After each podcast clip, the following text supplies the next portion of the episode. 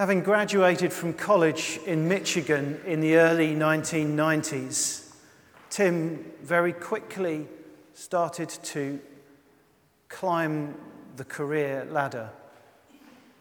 Several years passed, and one day he found himself feeling very poorly in hospital. Remembering one of his former professors who he always related to, who had subsequently gone on to become a pastor of a church, Tim phoned him on the off chance and told him that he was in hospital. His former professor, now the pastor, said, It just so happens that I'm going to be in your area later on. I'll pop in and see you. And so they struck up the friendship once again. After a couple of years, though, it had become apparent that the reason why he needed to be admitted to hospital that day was rather more serious than everybody had initially thought. And so, this man who had been so successful found that his life was ebbing away. Sometime later, he was in the same hospital. And this same pastor, his former tutor, came to visit him again. As he entered the room, the pastor could see that Tim's life was clearly coming towards its end. He sat down and there was silence. Let me read to you the story from here. Tim eventually said, I've learned something. The pastor knew this much at least. You don't trifle with the words of a person who is about to die. You just listen carefully. So he said, Tell me, what have you learned? Tim said, I've learned that life is not like a video recorder. The pastor didn't get it any more than you're not getting it now. What do you mean? He said. Tim said, It's not like a video recorder. You can't fast forward through the bad parts. Long pause. The pastor's thinking to himself, Where does he get this stuff? Then Tim interrupts the silence again to say, You can't fast forward through the bad parts. But I've learned that Jesus Christ is in every frame. And right now, that is just enough. Ever been in that situation where you just wish you could hit that button that says fast forward? Maybe you're in a situation, maybe it's a situation of sickness or illness, maybe it's a place of debilitating anxiety, maybe it's a stuff you know it's going to be a bad day or it's going to be a challenging day or week or month. And you just think, if only I could just close my eyes, hibernate, wake up, and just know that this bit has passed. But we can't. There's no fast forward. Jesus is there in every frame.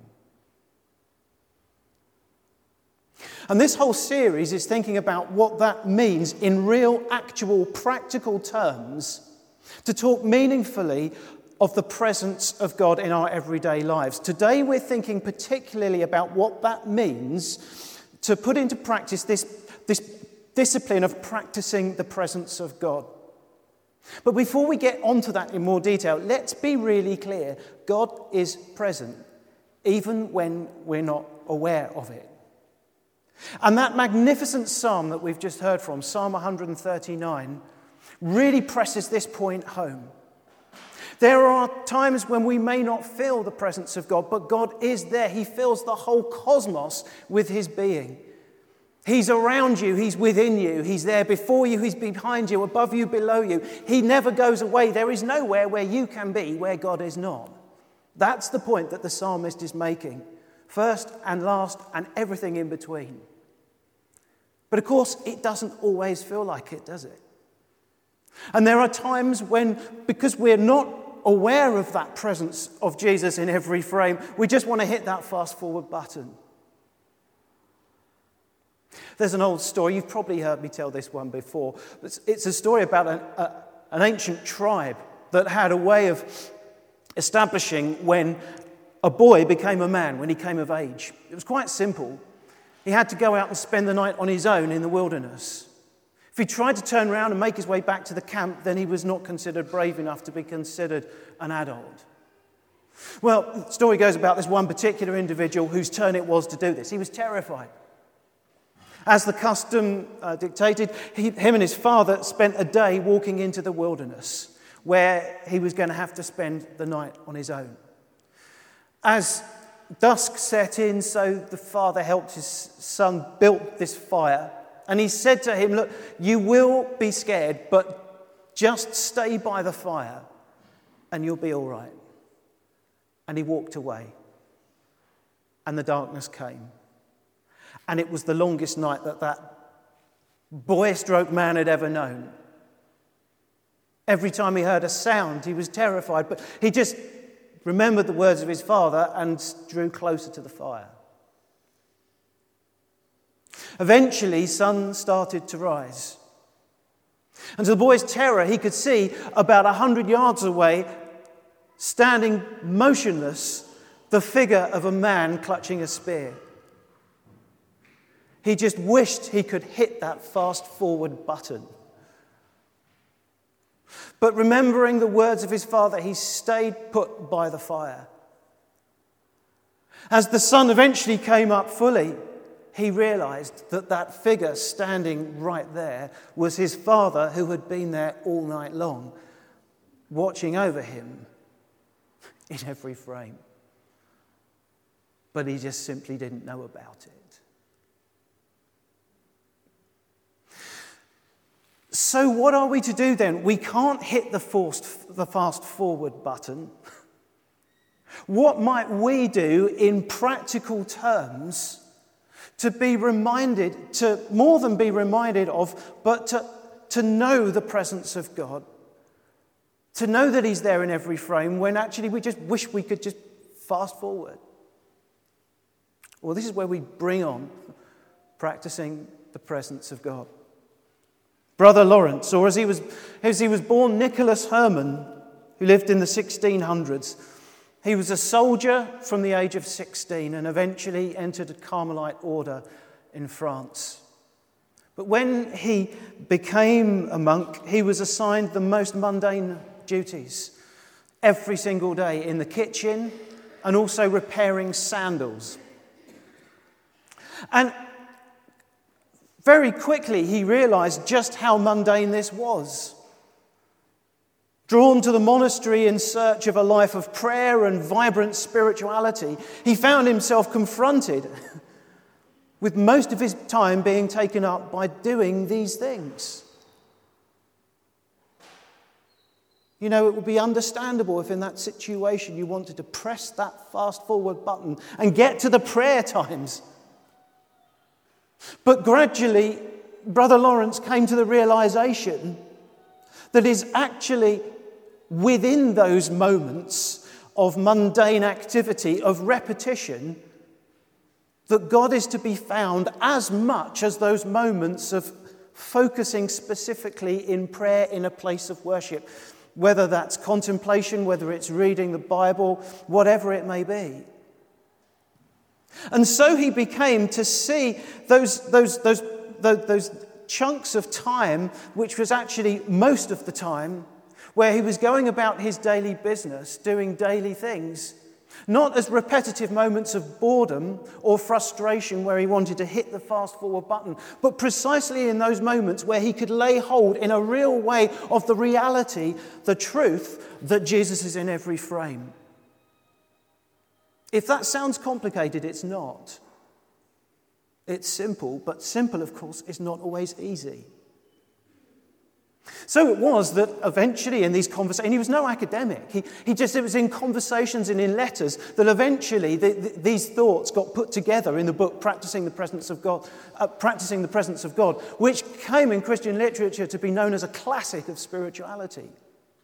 And the reason why that is so is because its power lies in its very simplicity. Anyone can do this. In our everyday lives, it is about knowing that God is there. Every time you turn on a tap, you put your toothbrush in contact with your teeth, or when you make a cup of tea, or when you're tying your shoelaces, or when you're sitting down, or when you're getting up, and when you're breathing. So think of the most ordinary, ordinary stuff you possibly can imagine.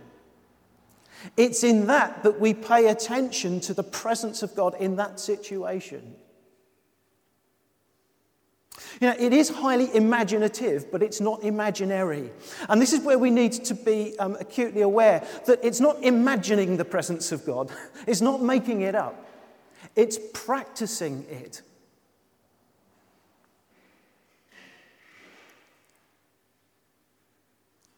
So, where do we do?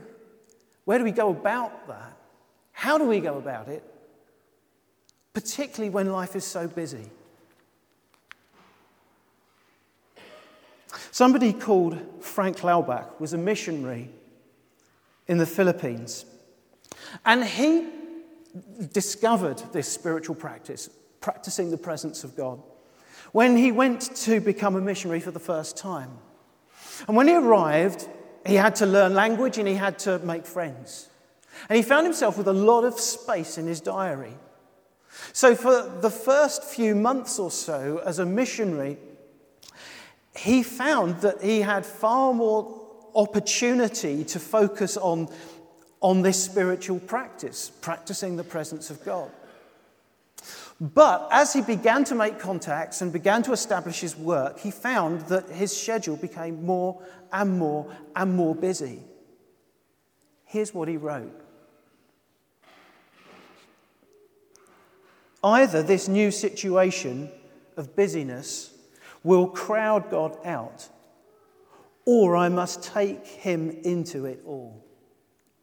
I must learn a continuous silent conversation of heart to heart with God while looking into others' eyes and listening to other voices. If I decide to do this, it is far more difficult than the thing I was doing before. Yet, if this experiment is to have any value for busy people, it must be worked out under exactly these conditions of high pressure and the throngs of people. We can't fast forward through the difficult bits, but Jesus is in every frame. You know, it might be tempting to think, but is this not just all about human activity? Isn't it not more meant to be about just the presence of God that is there, independent of what we're doing? Well, yes and no. Yes, in that God is present regardless of what, we're up to. But no, in the sense that it is fundamentally part of our Christian discipleship that we play our part. Being a disciple of Jesus is not just about a passive existence. It's actively engaging in the presence of God. Paul writes in Galatians chapter 5 If we live by the Spirit, let us also keep in step with the Spirit. We have a part to play. God's presence is real, it's not manufactured, but we have a part to play in engaging with that. Following illustration might help. There was a, a, patrol of GIs, and they had the job of tethering a surveillance balloon. There was quite a lot of them. They had a, a length of rope each.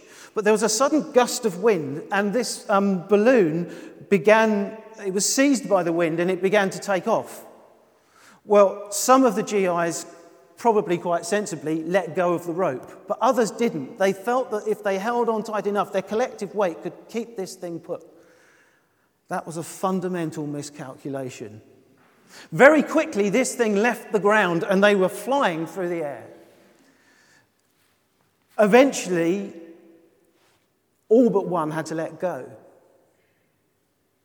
Many of them were injured, a couple of them were killed.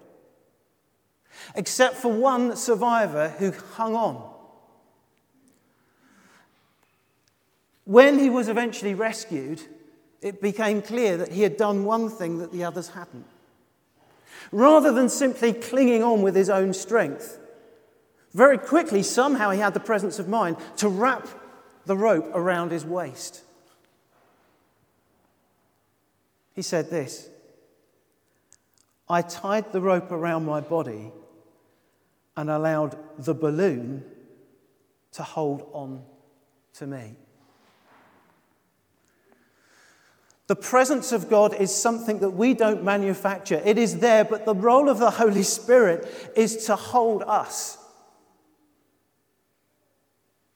But there's a response that needs to be made from us if we are to be conscious of that presence.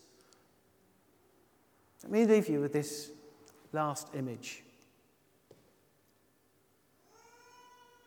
Well, you'd imagine that you're sat in a prison cell.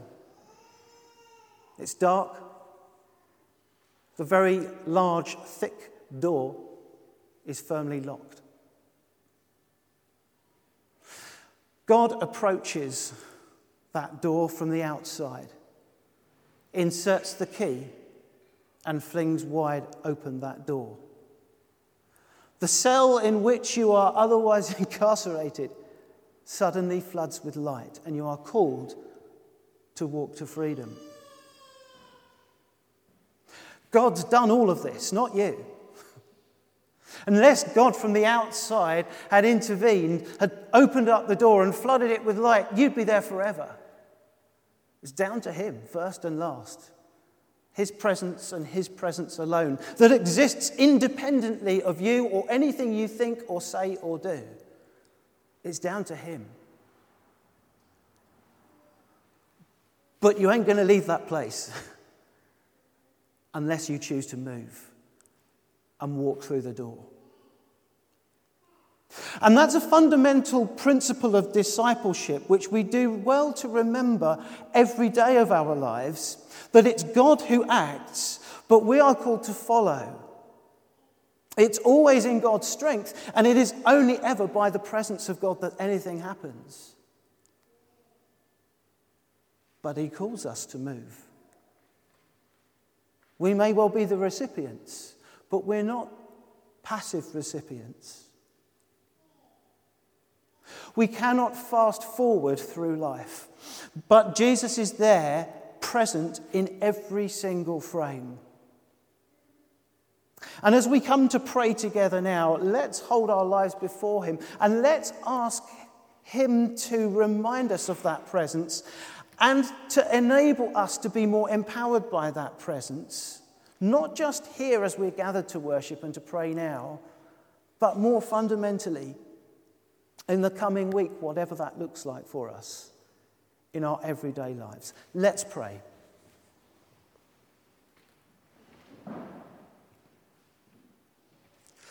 Lord God, sometimes we long for life to be put on fast forward.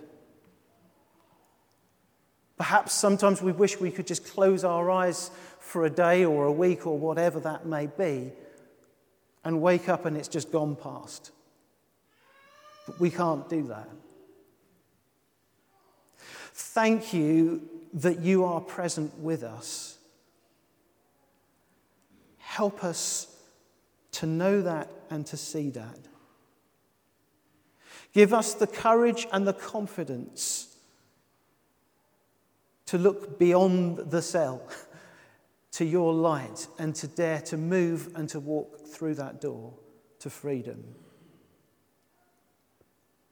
Help us in our daily lives to pay attention to your presence in and through the ordinary,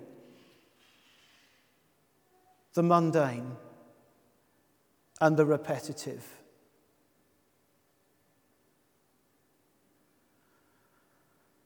Lord, wherever we may be, tomorrow, afternoon, morning, evening, Tuesday, Wednesday, Thursday, whatever we may be doing, whether that be at home, whether that be at work, whether that be in the car,